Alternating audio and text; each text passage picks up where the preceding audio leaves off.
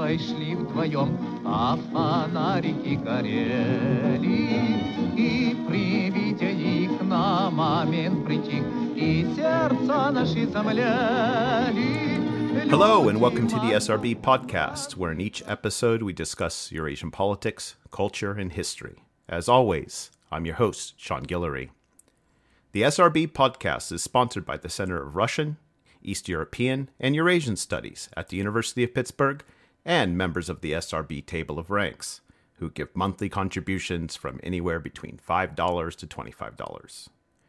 If you'd like to support this podcast, go to my Patreon page at patreon.com slash Sean's Russia blog, or to the podcast website, srbpodcast.org, and hit that Patreon button and join the table of ranks. This week's podcast is the sixth in REES's Spring Speaker Series, Socialism, Past, Present, and Future, at the University of Pittsburgh. In this series, we've been exploring the experience of really existing socialism, grassroots socialist and communist movements, socialist inspired economic development and state building, and visions of a socialist future from a global perspective. Forty years ago, Margaret Thatcher declared that there is no alternative. State socialism was dying, and capitalism, restructured as neoliberalism, was ascendant. The collapse of state socialism in 1991 seemed to hammer the last nail into socialism's coffin and vindicate Thatcher's prophecy. Fast forward to today, socialism is back. However, the road to socialism is not easy. Today's socialists cannot simply be dreamers, they must also be realists. To get an idea of what socialists want, I talked to Sam Gindin about the need for socialists to establish popular confidence in the feasibility of a socialist society and the pragmatic steps we can take to get there. Sam Gindin has spent much of his working life as a research director for the Canadian Auto Workers, now Unifor. After leaving the union, he was the Packer Chair in Social Justice at York University. He's co author with Leo Panitch of The Making of Global Capitalism The Political Economy of Empire, published by Verso. And most recently, also with Panitch and Steve Maher, The Socialist Challenge Today Syriza, Corbyn, Sanders, published by Haymarket Books. Here's Sam Gindin. А жить так хочется, я весь горю тебя молю, будь моей женой. Just to start our conversation, why don't you start and tell us about yourself? Okay, I'm Canadian. I grew up uh, in Winnipeg. I was actually born in Siberia. Um, and uh, I went to school in Madison, Wisconsin. Uh, I guess one of the most formative things for me is uh, something you mentioned that I worked for the uh, Canadian Auto Workers as uh, research director. I worked very much uh, in education and around strategic questions. Um, and then I taught at York this course on social ju- uh, political activism and social justice for a decade. Uh, what was so great about it is that it uh, allowed movement activists and activist workers uh, to take it, whether or not they were enrolled at York. And actually, the best thing about the uh, the, the seminar that we had was the exchange between workers uh, and the students. Um, and since then, I've been trying to do some work with rank and file workers. I've been uh, spending a lot of time on trying, before the health crisis, trying to get a closed plant converted uh, for environmental use, working with Green Jobs Oshawa, uh, doing education with rank and file workers, and writing. Uh, I'm retired, relaxed, and uh, enjoying life. Talk a bit more about that experience of of joining both students and rank and file workers in this kind of educational project. What are what what what did that reveal to you? Like, what do you take from that experience, and how did it it influence you? Um, I guess one thing that struck me uh, in doing this was that most of the uh, students who were taking this, probably it was usually about 20, 25 people, uh, and about uh, 15 uh, were students. Most of the students were actually working. This wasn't like my life as a student, which meant you had a chance to goof off, skip classes, read what you wanted, feel secure that, uh, you know, we used to have debates about where do you want to go to university, not whether you're going to get a job. So for these students, it was completely different. They were actually in the workforce, running, running between jobs.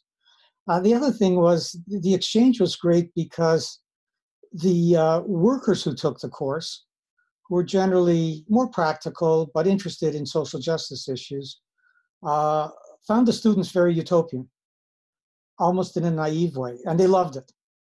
They loved it. And the students eventually got the confidence to challenge the workers and ask them questions like, uh, why is it important to you to have a big car or a pickup truck? Uh, given environmental questions. So they would usually, it was a three hour seminar, and they'd usually go for a drink. And all of them would actually go and develop relationships. And that was the best part of the course. The best part was actually them talking to each other uh, and debating things. So you know, that was actually a, a, great experience. One of the things that happened in it was we had a scholarship for people who weren't York students, and they got a stipend. And it turned out that the people who weren't York students were actually the only people with money. So they pooled their resources and they actually gave it to the students, which was which was uh, nice. And the commitment of workers was quite remarkable. A lot of them would finish a shift uh, in another community and just drive to the class. And then after the class, drive back home and get a few hours of sleep before they uh, began work again because they're genuinely interested in learning things. So it was exciting. Yeah, that sounds like an amazing class. Actually, I can't, I can, I can only imagine the impact it had on everybody who participated. Um, let's talk a bit more about you. What what drew you into socialist politics and, and the left more general? I don't know. It wasn't like I was recruited to something. you don't. You didn't have a conversion experience. No, I didn't have a conversion experience. I think it was an accumulation of things, but it was very much uh, the times and the place uh, I lived in North End, Winnipeg, uh, as did Leo Panitch, and as did a lot of uh, the friends that I still have. And it was um, working class, immigrant, Jewish, Ukrainian. Uh, Winnipeg had had a general strike in 1919 that Gramsci actually mentioned in one of the rallies in Italy. So there was a history uh, that was just in the air. And I think that the point about it just being in the air rather than necessarily being talked about was pretty fundamental. My grandfather used to send me to a place which I didn't know what I where I was going to pick up uh, a newspaper called Vorwärts, Forward. It was from New York. It was a left social democratic newspaper. And when I came back from from university and was looking for books, I realized that he was sending me to the commie bookstore. Uh, he was, you know, he was a sewing machine operator. Uh, my dad, I remember, maybe this was kind of a significant experience, uh, telling me that being a worker was surviving, not living. And his big aim was to get out of being in the working class. He eventually became a businessman. And then the 60s were crucial. I went to school in Madison in the 60s. Uh, you know, there were all kinds of limits to the 60s that I don't want to exaggerate it, but there was a sense of possibilities in being intertwined with all kinds of struggles uh, and it was liberating in that sense. So I think it was it was the times and it was things being in the air in a particular way that uh, you know we skipped classes and went and formed a study group on Marxism because we didn't have any Marxist profs. And by the way, we when we finally got a Marxist prof, he was an academic who wasn't interested in politics. So uh, we went back to our study groups. now, but you know, your your family, uh, uh, you were born in in Siberia. Your family survived World War II and immigrated uh, first to the United States and then to Canada. So, did the, your parents weren't?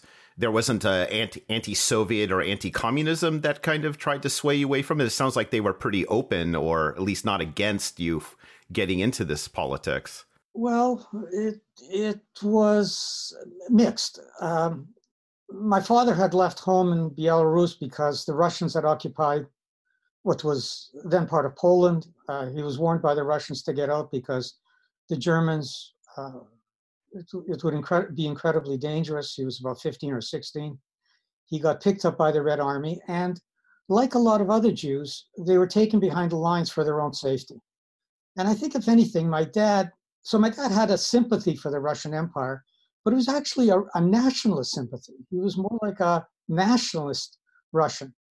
Uh, but he also thought that the ideals of communism were uh, misplaced. They were too utopian. They weren't practical. So a lot of our debates were about him trying to prevent me from becoming too radical a socialist. And you know, I think he was also kind of trying to to bend the stick. Uh, so that was kind of the family experience. Although the question that you raised is an important one because I think my attitude to the Holocaust, and I, I don't think it's determining, others responded differently, wasn't to become a Zionist or to become more Jewish or religious. It gave me a really liberal and universalist sense. This shouldn't happen again. And I don't know why. Uh, you know, it wasn't like my brothers responded the same way as I, I did, but it, it gave me a certain liberalism. And that liberalism, I think, developed into radicalism as I learned more.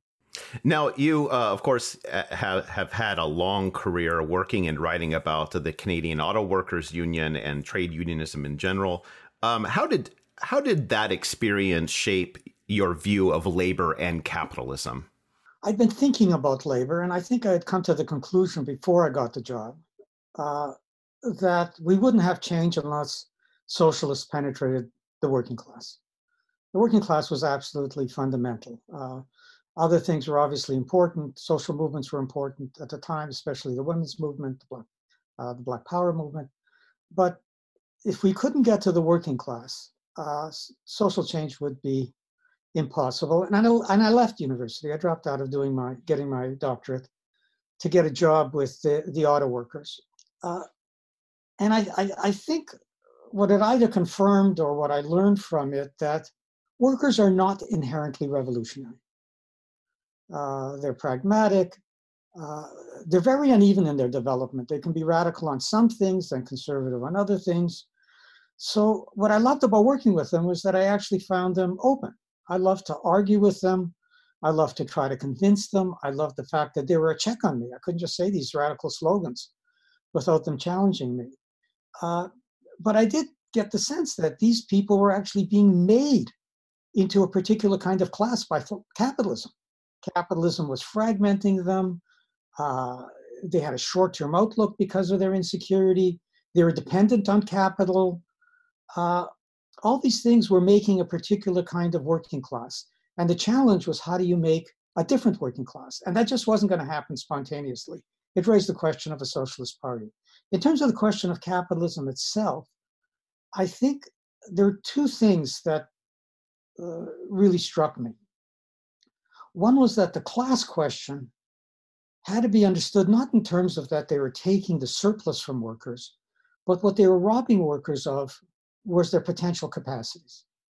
That that human capacity to do, to plan, to do, uh, was being taken from them. They were selling it to capital every day. And uh, that was fundamental. And this question of capacities, I think, is crucial because if your critique of capitalism is that it perverts your capacities, it takes them from you, it, it affects how you develop, then that also has a lot to do with what your vision of socialism is. It's developing people's capacities. It's it's not that people again are going to be, you know, spontaneously or automatically wonderful, but it's the potential to actually make the you know develop the capacities of everybody and do it in a collective way because you depend on everybody and then it also addresses the question of politics because the fundamental question wasn't just the morality the morality of socialism compared to capitalism is how do people who are uh, you know, abused, uh, narrowed, uh, fragmented in terms of what skills they use every day, how do people like this think of a bigger world and make a bigger world? So the question again becomes a question of how do you develop the capacities, the political capacities, to organize, to strategize, to understand, analyze, uh, and that again gets back to what kind of a socialist party we have. The other thing about capitalism that I guess I just learned really concretely was the power of competition. And that has a lot to do also with how I think about socialism, because the drive to compete uh, it's just such a discipline. And for workers, it makes them linked to their own employer just out of the dependence. And it cuts them off from real solidarity. And it really suggests that a socialism that says we're just going to have workers taking over factories and becoming their own employer then poses the question of, well, are you just going to compete with everybody? And what, what, what, you know, what does that say? So I think this question of competition is really fundamental. I'm saying it because when I hear socialism and class talked about in the United States today, there's a lot of talk about class power, but not that much about competition and how it reflects and mediates class power. Because you know it affects how we think about trade, and uh, and uh, the question of should we have more inward development, you know, without without becoming a target. So I, I, I think the you know being there concretely with workers really impressed to, to me how important we have to address this question of competition because it just so limits workers and disciplines them. Interesting. So, in a way, uh, your understanding of of socialism, the type of a type of system that you imagine or you would like to see, is one that, in a way, kind of harks back to some of the early kind of Marx writings about the humanism, the the the power of human creativity, and how does a, a society a future society or more equitable society harness and facilitate and also promote that human creativity and hum, human capacity. It, would that be kind of a correct understanding of, of how you see things? Yeah, I would really start with this question of capacities. You know, and, and I guess there's another thing, it's just a Marxist point. I don't know that I thought about it at the time. But uh, the role of the employer under capitalism is to coordinate labor power. You take your labor power, you give it to him, you get something in exchange. You get the power to consume in exchange, he gets the power to do. And that's the real power of the employer. He gets to coordinate this. That's what he's really getting paid for, in a sense. That's where the surplus comes from. And the question it poses is how would we coordinate this if we didn't have the employer? And it's a little bit, it's not that hard to imagine it in a small workplace or even in a large workplace. It gets very difficult when you say, well, how are we going to coordinate this across society? And that begins to raise difficult questions um, about socialism. But I, I just want to stress how important to me personally it was to be grounded. Uh, it meant that I couldn't just throw my ideas around. If I was arguing with the leadership, I had to convince them. And rarely did I convince them the first time I tried. But I kept learning about you know, what their counter arguments were. So this question of being grounded is important. And hopefully we'll get back to that when we're talking about issues on the left today, because I think that's one of the really difficult questions. Yeah, well, let, us turn to the this this essay you published about two years ago, "Socialism for Realists," and you published this in the, the journal Catalyst. Um, why did you write this essay? when I was a graduate student, I actually started, uh, I, I, wanted to write, do a model of socialism. What would it actually look like? And then I decided that was kind of silly. Like to do that seriously, I'd have to go to the Soviet Union, really study it seriously, learn Russian. And I thought, what a silly thing to do in the middle of 68, you know, in 68 and everything that's going on here. And I think I was kind of convinced by Marx's argument that this isn't what socialists should be doing, drawing blueprints for the future. And I think circumstances um, changed my mind.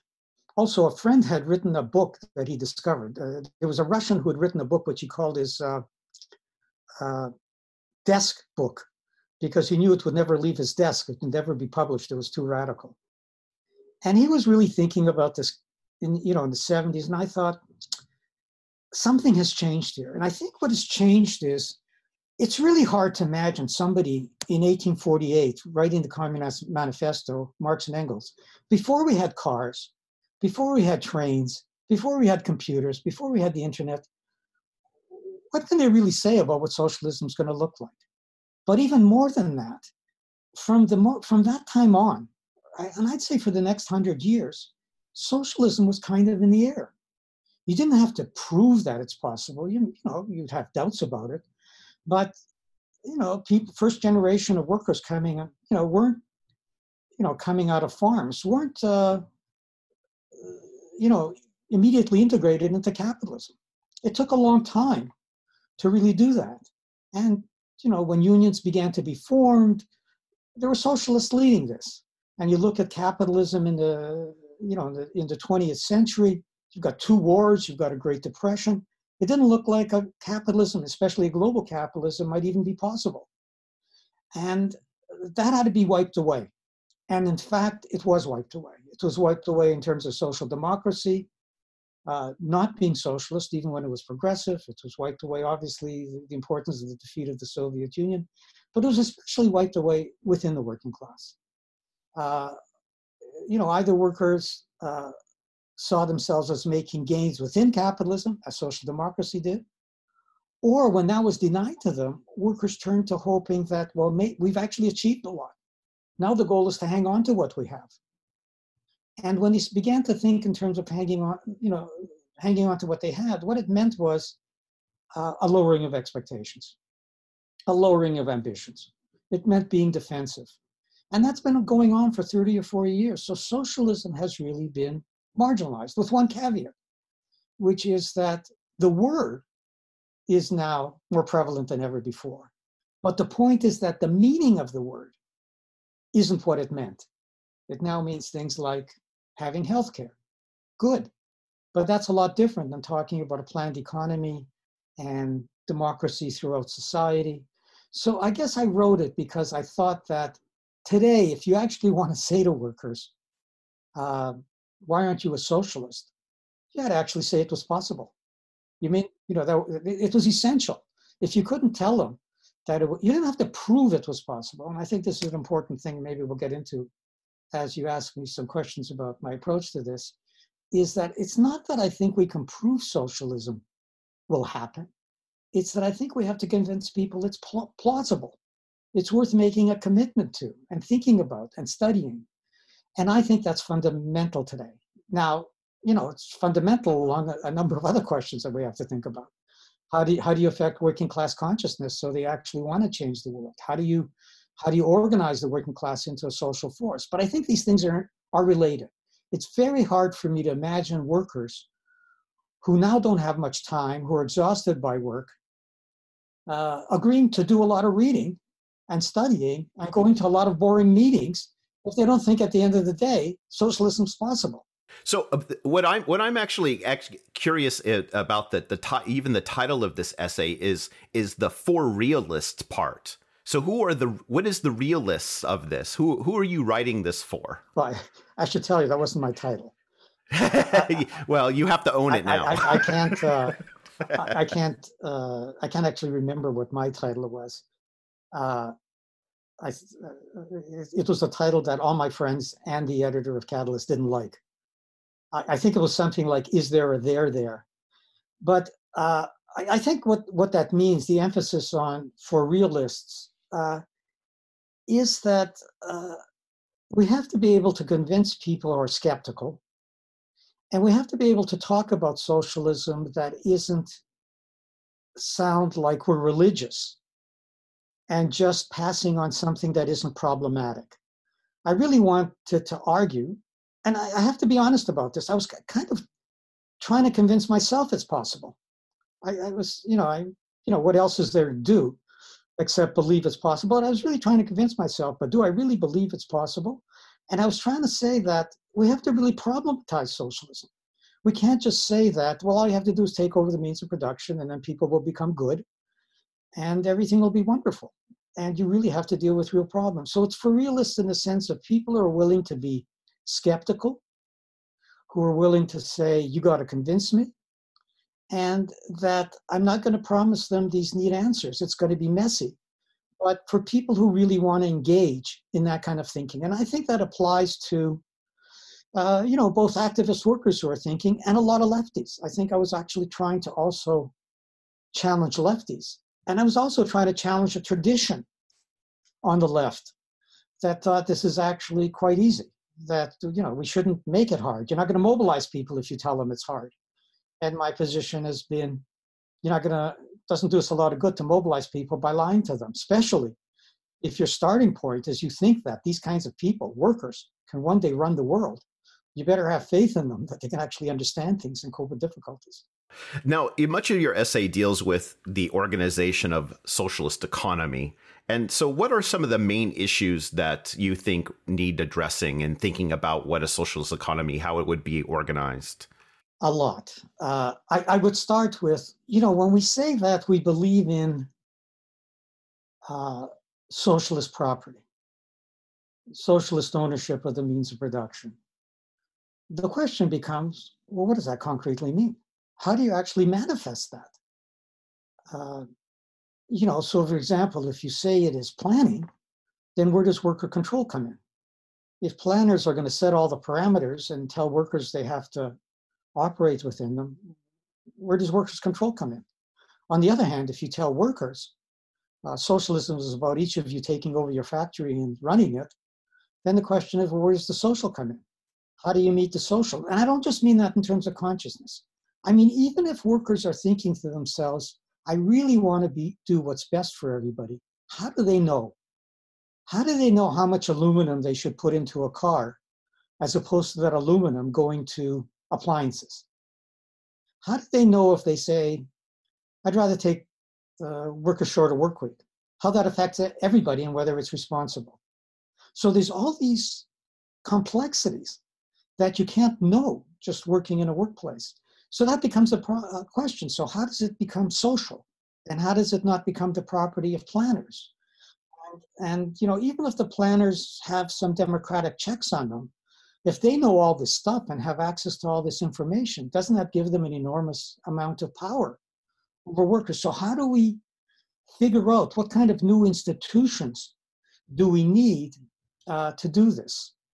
So I think that's one big question. My other my other concern, which I mentioned earlier, and I, I guess I, I, would really stress it, is uh, I think we have to come to grips with the fact that because there isn't any thing to take off the shelf and say, here it is, just go and implement it. And I really don't think there is. I think there's a lot of terrific, thoughtful uh, stuff that's useful. And I think it's important to have ideas. You can't just say, oh, we'll, we'll figure this out. You have to convince people that you've got some ideas, some examples of ways to go so it does look possible. But I do think we have to accept that it's going to be a very imperfect society. That as we get there, I mean, not only is the, the whole question of what's the legacy of how we got there. I mean, was the economy destroyed on the way? Did we inherit socialism because an environmental catastrophe destroyed capitalism? Uh, what's going on here? Did we have a coup where we suddenly had a few people take over. So the legacy is critical. But beyond that, we just don't know how it'll work. We have to have ideas, but we're going to have to, it's, it's, it's a process of discovery, learning, inventing. So I think we have to come to grips with an imperfect system that we're constantly figuring out how do we make more perfect. You know, so it's an ongoing process. It's not the end of history. It's not an event that happens, oh, we won. That's not how it'll be. And, and the ruptures will be ongoing. It could be reversible. You could win and be defeated. So in in a way, you're kind of. I mean, this goes to the, the, another thing you emphasize is this idea of process, because most of the the socialist revolutions, let's say of the 20th century, have been those where there've been kind of events or or ruptures uh, and and you're you're saying, oh, you know, sure there'll be certainly ruptures. I mean, based on what you just said, but at the same time, you have to have this long view of a process. It's something that unfolds. It could go forward. It could go back. There might need to be some kind of flexibility, and there might need to be some some expectation to deal with failures. Right, and I, I think I think the last part that you said is uh, really important. Like you know, I mean, there, yeah, there's going to be events, there's going to be ruptures, there's probably going to be a lot of ruptures. You know, I can imagine a breakthrough, and then you come up against problems, and the right remobilizes, and then you need, you know, to, to go to another stage. So, so all of that's going to happen. But when I emphasize that it's going to be a process, I guess there's a couple of things. One is uh, the emphasis on thinking about this as, you know, I said earlier, discovery, invention, learning, but the main point is that if we're not ready for that, what we risk is disillusion. People say, hey, this isn't perfect. This isn't what I expected. Then you're going to get a reaction. And I think that is so fundamental uh, to building the kind of social force that you want to come to power. They have to come to power understanding that. And there's an example I use in the book, and I, I just want to reference it because it, it really struck me. Marxists often say, uh, well, in the process of making the revolution, uh, praxis is going to teach us everything we know. It's going to teach us collectivity, solidarity, and that's true. Uh, you know, how you get there is, is critical. But the kind of skills you learn in making a revolution may not be the kind of skills you need in administering another society. That's one problem. The other thing is that there's a generational change. The people who made the revolution, uh, the next generation might not be the same. You know, I see a lot of that when I talk to Chilean immigrants. You know, the next generation, you know, the generation I met were generations who, came after uh, Allende. Uh, a lot of the next generation doesn't want to talk about politics because of their experience. So the next generation is another question. So you have to figure out how do you institutionalize the revolution? Uh, because people didn't have that experience. And then one of the things I read from uh, somebody who had been jailed by Stalin, um, and uh, he came back and he said he was shocked. He was seeing revolutionaries who had these new positions. And they were revolutionaries, they were wonderful revolutionaries. And all of a sudden, they were being socialized by the power they had. So there is always this constant problem. And so when I say a process, part of what I'm trying to redefine as well is what how we think about democracy. And I, am trying to think about very much as there isn't a perfect constitutional democracy. Uh, do you want to stop me for a second, or should I go on with this? I think this leads into the, the the other question I have is that because your essay deals so much with the economic organization, um, you know, it does beg the question of well, what about politics? What about culture? Because you know, if we take how you know socialist experiments of the 20th century, if we look at those, we we also see that they weren't just about you know developing a socialist economy, they were also building a, socialist society, a socialist culture, a socialist people. So I was I'm curious how you also connect that to the more economic discussion that you have. Okay, well, well, first of all, with the political, um, which I think is related to both economics and culture. Uh, I'm trying to think of a culture that's based on checks and balances rather than a perfect constitution, where all the liberal freedoms are not only important, that we don't just shit on them, they're really important. Freedom of press, freedom of assembly, you know, having parties. I think parties are still going to be important.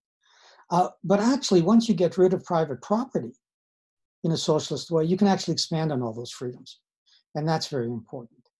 And by, set, by saying checks and balances, I, I won't go into it unless somebody asks a question, but I was trying to think through things like not just having planning and markets, but having layers of planning at different levels, not spatially and sectorally, and uh, uh, you know, which I think is important, and, uh, thinking of sectoral ways that can mediate uh, workplaces and the plan so that they have some power that's a check on the top, but also deals with how we deal with markets and competition uh, between firms, which we can get into later. But on the question of culture, I think it's uh, a fundamental question. I don't think I say much about it the essay. I guess what I would say about it is there are conditions for actually dealing with culture so we aren't overwhelmed by the economic.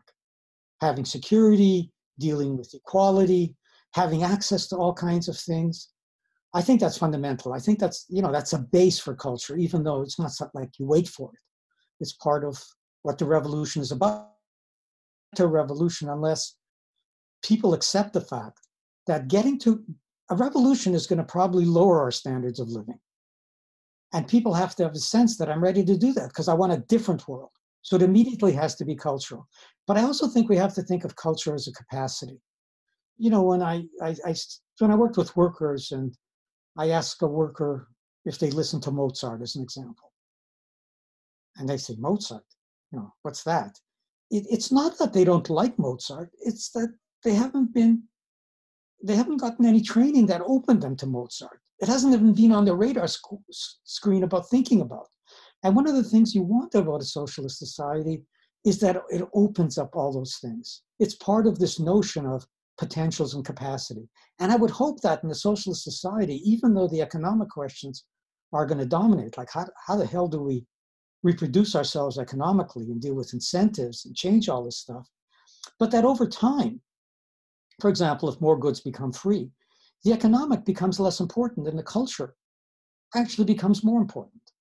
And I think that's one of the wonderful things in terms of thinking about the vision of socialism.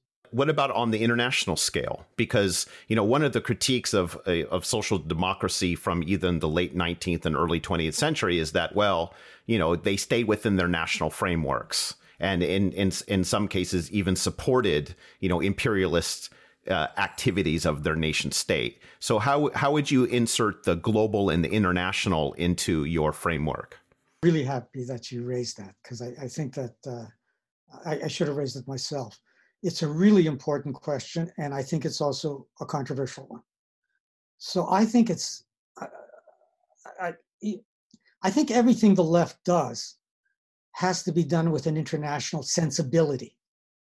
What we're fighting for is uh, you know, the kind of social justice that is universal. If you're a socialist, you have to be an internationalist and a universalist. So that goes without saying. On the other hand, the question is, uh, what can you do uh, when there's a problem somewhere else in the world uh, beyond sloganizing about it or you know trying to limit imperialism from going there the point is if you really want to make change you have to transform your state this is, I think, a fundamental lesson we have to learn. Socialism, in this sense, starts at home. But of course, it can't end there. You have to transform your state. It's only when you transform your state that you get the kind of capacities that allow you to actually do things for other people. If you're not competing with other countries, you can say, hey, we can make this equipment. You want the patent? You can make it too. And by the way, you want some people to go over there and teach you how to use it? Of course, we'll send them because we're not thinking in terms of competition. We're trying to think about how does everybody rise and how can we start planning things together, obviously, with the environment. That's pretty obvious case.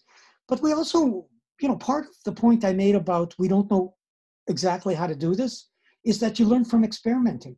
It would be terrific if all kinds of societies are trying to figure out how socialism might work. Some with maybe a little bit more market, some with a little bit less, some with things we haven't even thought about.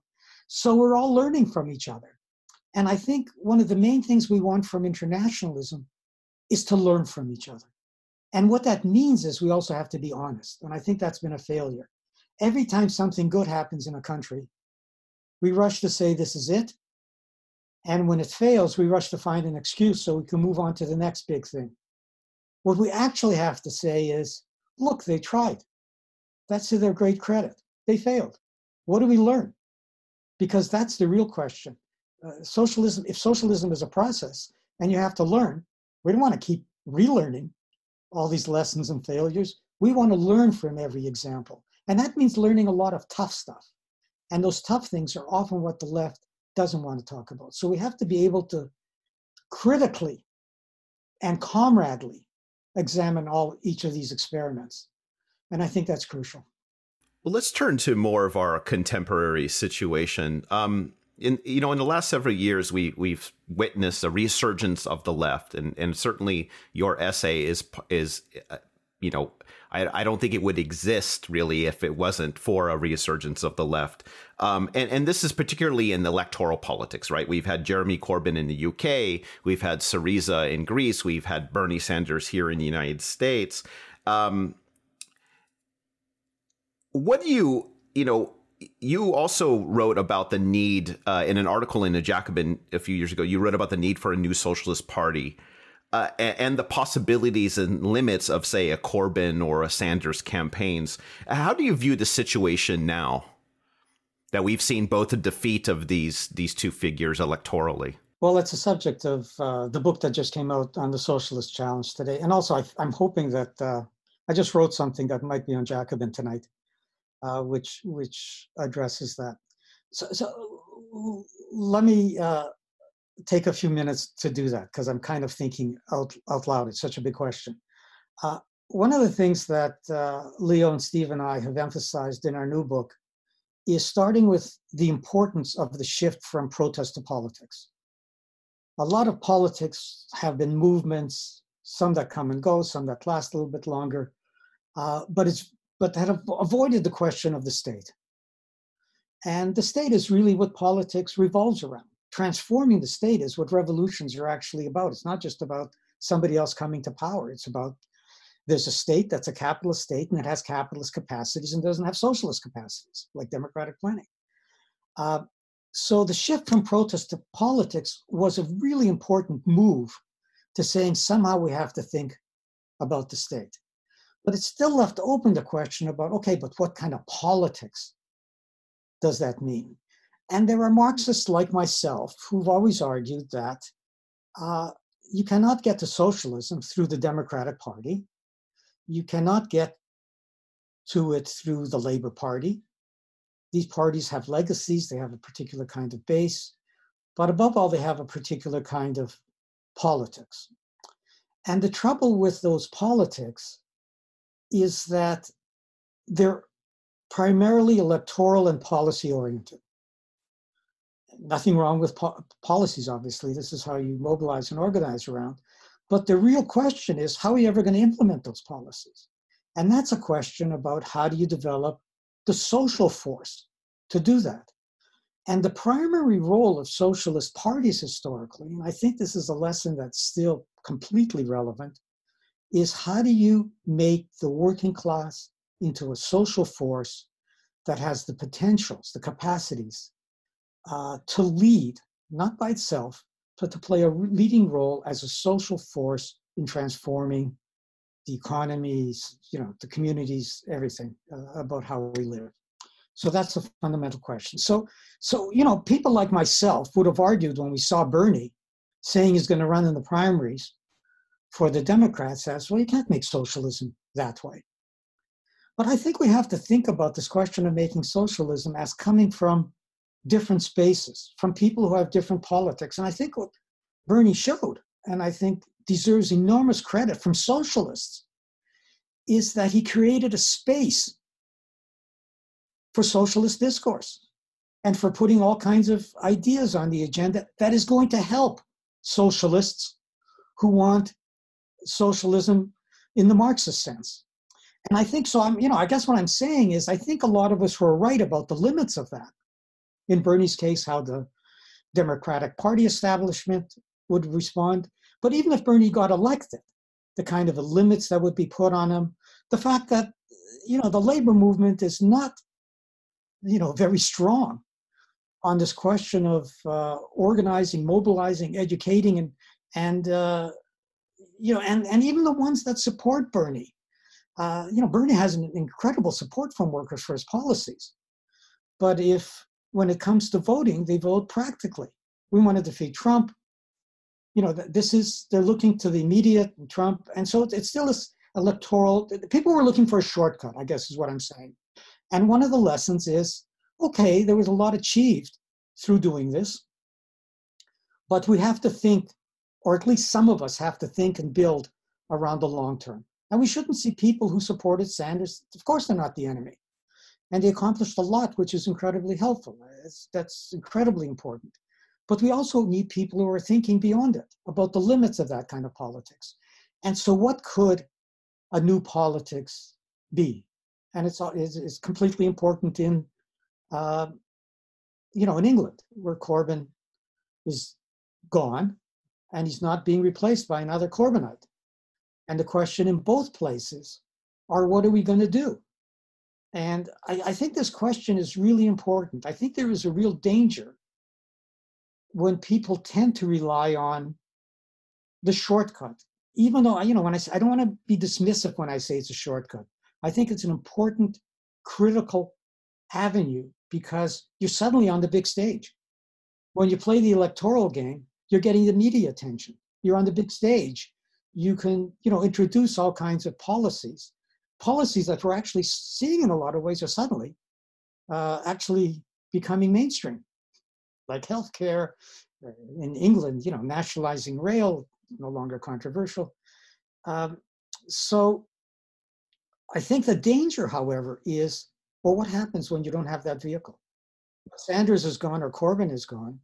Will this dissipate? I think this is the big threat. People are exhausted. People will make all kinds of courageous statements about we got to continue the fight. But there really is a danger is what are you going to focus on? the other problem too i think to, uh, related to that is like one of the one of the things about electoral campaigns is that it mobilizes people right and and you know the it, it electoral campaigns also condition the political cycle so how do you maintain a level of activity without without it being in the shell of that electoral cycle no exactly you, you, you need both to think how, about how you maintain that level of activity but also how do you make socialists so you've got a cadre who's influencing uh, the direction. So I, I, think there's a few things that are absolutely important right now. One is I think we need to uh, really defend workers through this health crisis. We can't just be sitting around thinking about uh, socialism. We, we, absolutely have to think about how do we really defend this? You know, particularly the frontline workers who are taking all the risks. Uh, you know, and challenging what Trump is doing. I think that's fundamental. The second thing is uh, we really have to find a couple of campaigns, whether it's healthcare and the environment and labor law reform, that are national and that keep the institutional networks and everything we've had together. There's an institutional question that you raised, but how do we keep this all together if we don't have an immediate electoral focus? And I think having national campaigns that of course, they're going to be related to electoral stuff healthcare, the environment, labor law reform. But we need those campaigns so we can nationalize around them, strengthen our organizations, do education around them, get the labor movement involved. The third thing, which is maybe trickier, is I think we have to make socialists. I think if we don't have cadres of socialists, I mean developed socialists in the working class, you know, among students, in academia, if we don't have that and in the movements, um, we're always kind of in this trap. And we don't want people who are going to go in and take things over. Uh, we want people who are informed socialists who know how to talk to workers and who are catalysts for other workers to become socialists and socialists. They're organizers, intellectual organizers. That's the other thing we desperately um, need. So I think all of those are important. And there's one other thing that we need, which I think is the most difficult and most important. We have to figure out of how we will be embedded in the working class. I, have been listening to Leo a lot when he comes back from England, talking about uh, the uh, Midwest and the North in England, where you had generations and generations of people who just, you know, the debates were about how left you were going to be, for automatic labor rights. And they end up voting conservative and for Brexit. And the question is, how does that happen? And what it, and these are all people who support Corbyn's policies. They think his policies are wonderful. But it happens partly because with deindustrialization, you also lose that labor base, all those radical shop stewards who lived in those communities, making socialist arguments. Uh, you also lose a lot of militancy because people are on the defensive and more worried about competition. And politics changes. Working class politics gave away to movement politics and it didn't penetrate unions.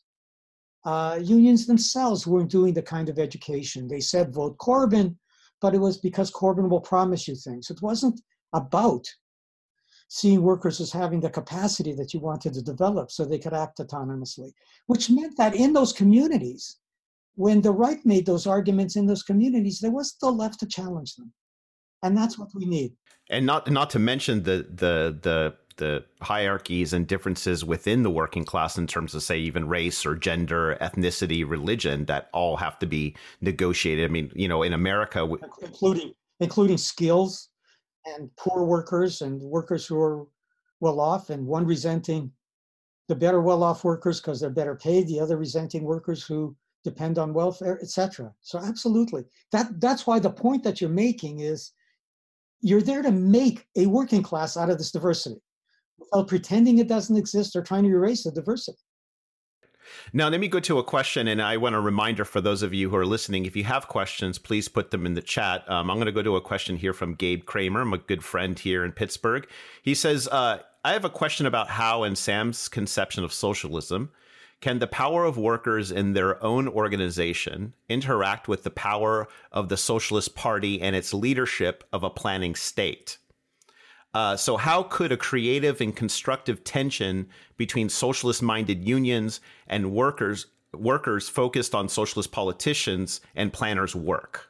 I, I want to say something before I get into these questions. And uh, aside from saying earlier that one of the reasons I wrote this, I thought it was uh, was to convince myself. The other was I thought it was important to encourage a discussion and get a lot of answers from others who, for example, would ask a question that was just asked or would say, can you show, tell me more about how this might work in the healthcare sector? And my answer would be, Are you in the healthcare sector? You tell me. I mean, we have to think about this. No, really. I mean, we have to think, well, how would this work uh, for somebody who works in the state? How would it work in the healthcare sector? How would it work in an auto plant? And I was, I, I was kind of hoping that people would take those questions and make them into their own studies and write about them. So, can I try to answer it uh, I'm not quite clear on it, but let me try to answer it and then I'll let Gabe come back if he thinks I fudged it. So, one of my concerns about politics is how do workers who are still working in their own factories have a politics? You know, they can have a politics individually. Uh, they can have a politics because they're not commodified. In other words, they actually have control over what happens in their workplace so they do have a, a you know a power to strike when no one's going to close the factories. But I'd also like to figure out how do they have a politics that links them to other workers in the same industry. So I was thinking that it's very important to have sectoral committees that allocate investment across plants and that centralize things like research and development so we don't have a situation where workers are competing with each other and some workers lose their jobs. In fact, we do the opposite. What we say is the role of the sector is to make sure that we lift up the weakest and make them better. Have them go to the plants that are better. Give them the research and development. Send our experts to them, workers who understand it. In other words, I'm trying to think about how you make at the sectoral level, have elected councils across the sector that give you another power base, not just in the workplace. And that power base can then have some control over the central planners. So I think it's those kinds of institutions. You can do a certain amount of uh, regional decentralization. So you have layers of planning. You would have planning at the city level where people develop power and can affect things. There's things you can affect at the city level regional health, housing, transportation.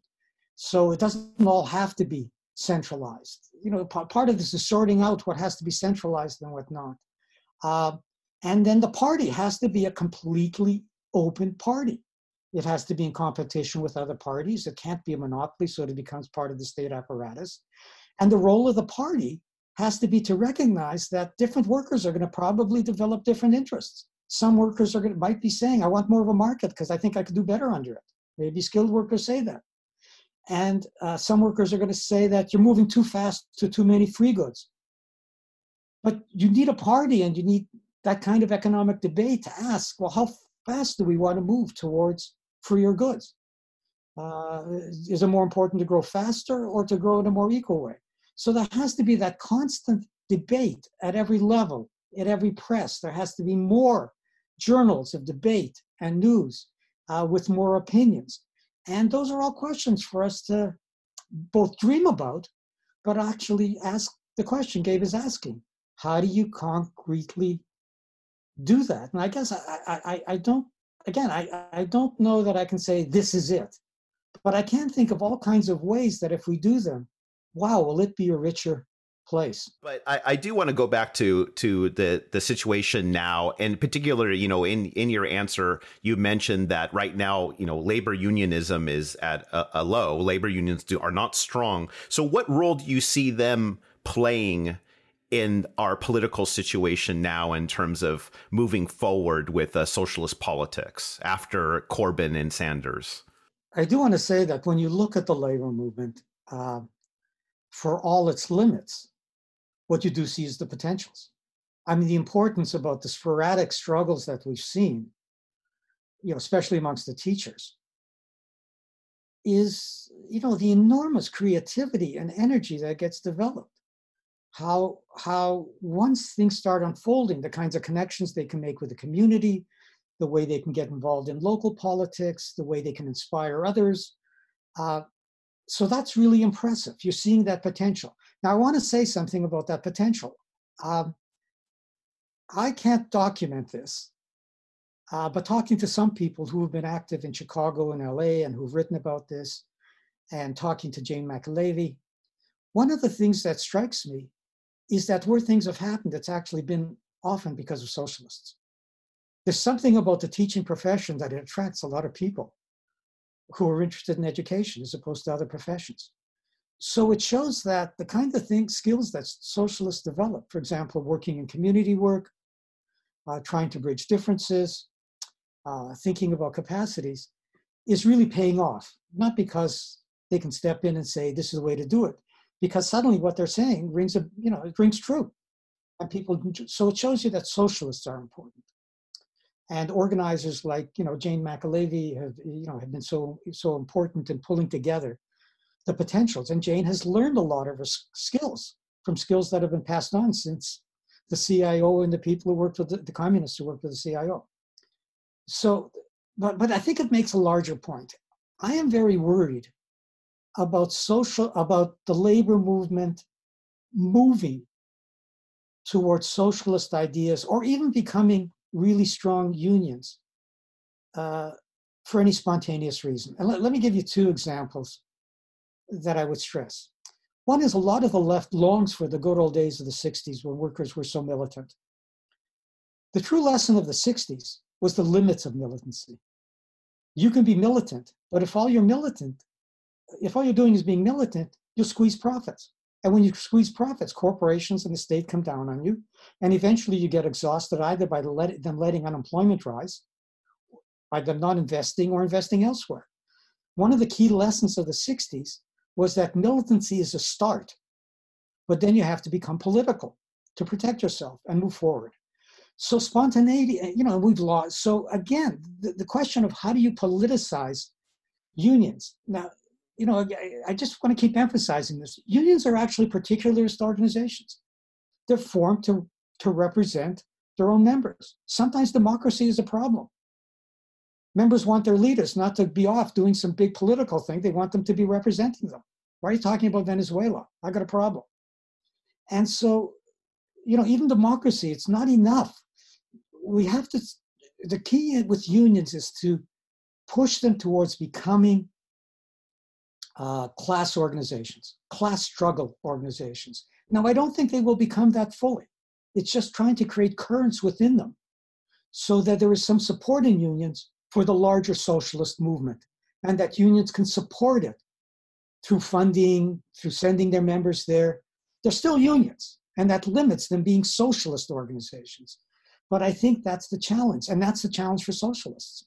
It works both ways. The weakness of the labor movement has to do with the defeat of the left, not just unions. And the symbi- symbiosis between changing unions and transforming them uh, requires socialists. And the reason I emphasize that is I don't, I think it's a mistake to think that unions kind of go through these steps of getting hammered more and then becoming militant, and then militancy making them socialist.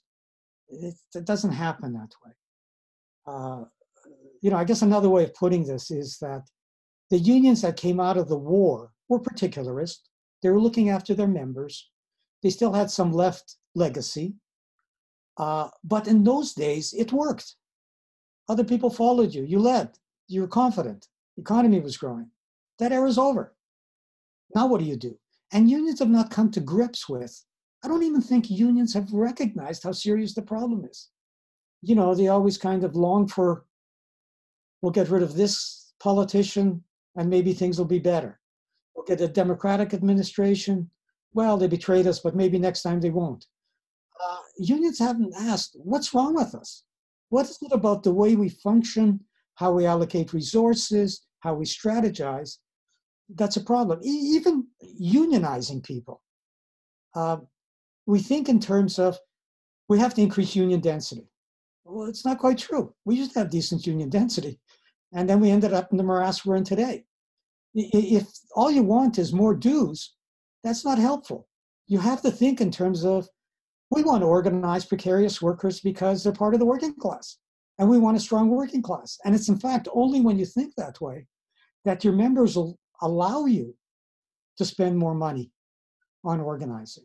Otherwise, they're going to want the money spent on themselves. So, um, finally, you know, we I want to ask you about our, our you know current situation right now, and that is, of course, the coronavirus and its global impact.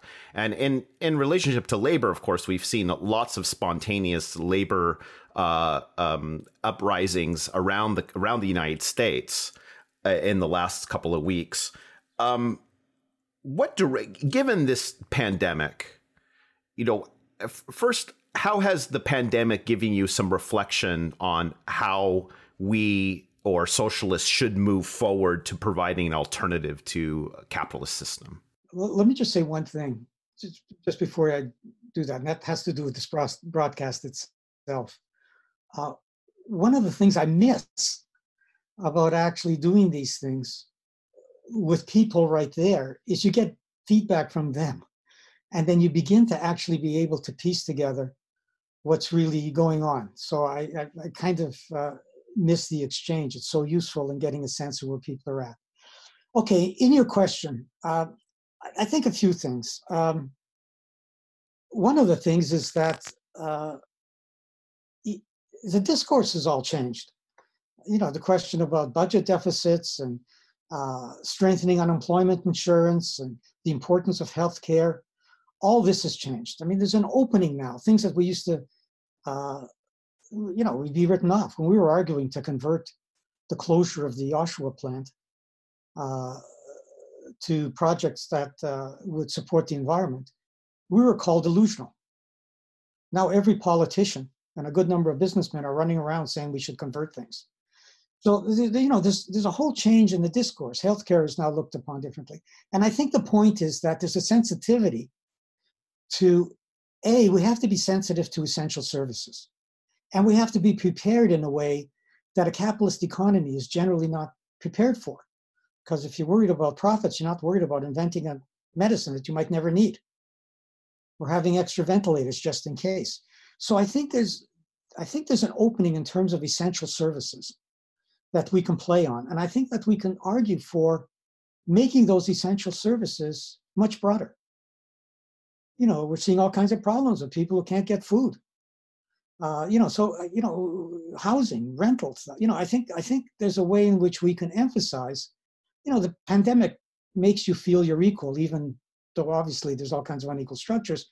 But the rhetoric is that, and I think we should be really emphasizing the importance of expanding quite dramatically what we think of as essential services. For example, the pharmacare industry, putting under public ownership, because they're not going to invent the drugs that they think might not be needed. I think we have to think about the medical equipment industry so we can convert it and produce what we need. So I think there's those kinds of questions about what's essential, and that leads to questions, changes in the economy about what's essential. I think we we've got an incredible opening on um, the environment. You know, I mean, the point is that there is a pandemic coming that you know we don't have to say there's going to be other crises. There's one right now. It's called environment, and it's not going to be fixed by vaccine. So, so there's an opening for saying we we weren't prepared for this, and the environment's going to be way worse. So we better get on it, and it's going to require planning, and you can't plan what you don't control. So now you've got to talk about something that begins to sound a little bit socialist. So the environment is an incredible opportunity. I think there's been an, a, a real increase in how we value frontline workers usually so lousily paid. Uh, my wife is right now making masks for bicycle couriers who deliver food. Well, these are all people who are lousily paid, written off. Nobody cares much about them. And now it's hospital workers and people who deliver things who are heroes. And we and they did, and and I should say they they're disproportionately people of color as well. Yes, they're disproportionately. I haven't looked at the statistics yet, other than Uh, uh, you know, the statistics are clear on blacks. I haven't looked at it across the board, but uh, yeah, it's obviously a disproportionate impact on people who are poor, and that includes a lot of minorities, etc. So, so you know, hospital workers, it's disproportionately women, etc. But the point is, we really have to emphasize this. We have to start talking about how undervalued these people were, and that these people were much more important than the hedge fund guys on Wall Street. They weren't doing much for us. The guy who's washing floors in a hospital, so there's you know, you're not getting infected, is much more important. But we have to build on this. We have to sustain it. And, and so, so I guess all of those things begin to push us in terms of uh, all these opportunities, thinking of workers differently in terms of respect, thinking of essential services, uh, thinking of the environment and planning. Uh, all of these things are beginning to create a, fri- a framework that is an opening. Uh, and, uh, you know, I, we, we have to see that the normal response of people is going to be to want to go back to normal. That, That's kind of natural.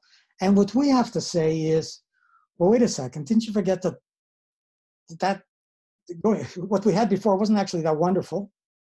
But more important, it aggravated what just happened. And so we have to remember that. And with the environment, I really think it's a chance to get people conscious about that and the kind of changes we have to make, and that capitalism itself is a barrier.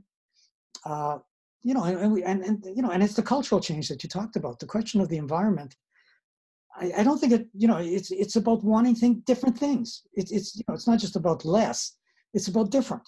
It's about valuing collective services, etc. So I think we've got a real opening and the challenge. The real challenge that keeps coming back to is: Are we organized to take advantage of this? And just waiting for the next election and hoping we get another Sanders won't do it We may not have one, and we can't wait.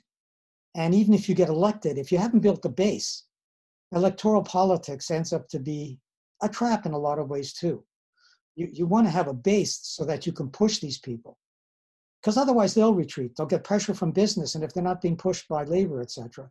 So we have to think about, uh, yeah, building on all those examples of people who are now fighting over health and safety in their plant around the coronavirus or converting their plants and seeing, hey, it's possible to convert a plant. Who knew that? Uh, and, and by the way, conversion has to be put in a planning context. You can't just, you know, you, you know, you, you try to convert a plant and you find out that, hey, I can't get uh, the machinery for this.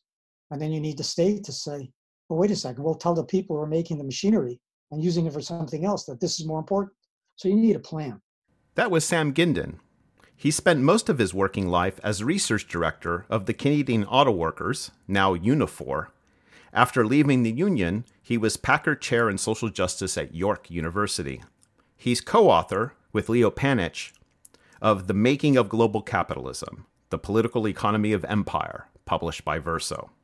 And most recently, also with Panitch and Steve Maher, The Socialist Challenge Today Syriza, Corbyn, Sanders, published by Haymarket Books. I'm your host, Sean Guillory, and this is the SRB Podcast.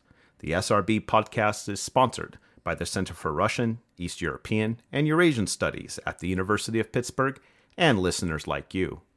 If you enjoyed this podcast and want to help support it, please take a moment to share it on Facebook and Twitter, like my Facebook page, Sean's Russia blog, write a review, or recommend the show to your friends. The SRB podcast comes cheap, but it is not free to make. You can help support it by joining the table of ranks at srbpodcast.org. As always, thanks to my high excellencies, high wellborns, and noblessnesses for your continued patronage. You can find past shows on iTunes and SoundCloud, or you can download them directly from srbpodcast.org as well. Until next time, bye.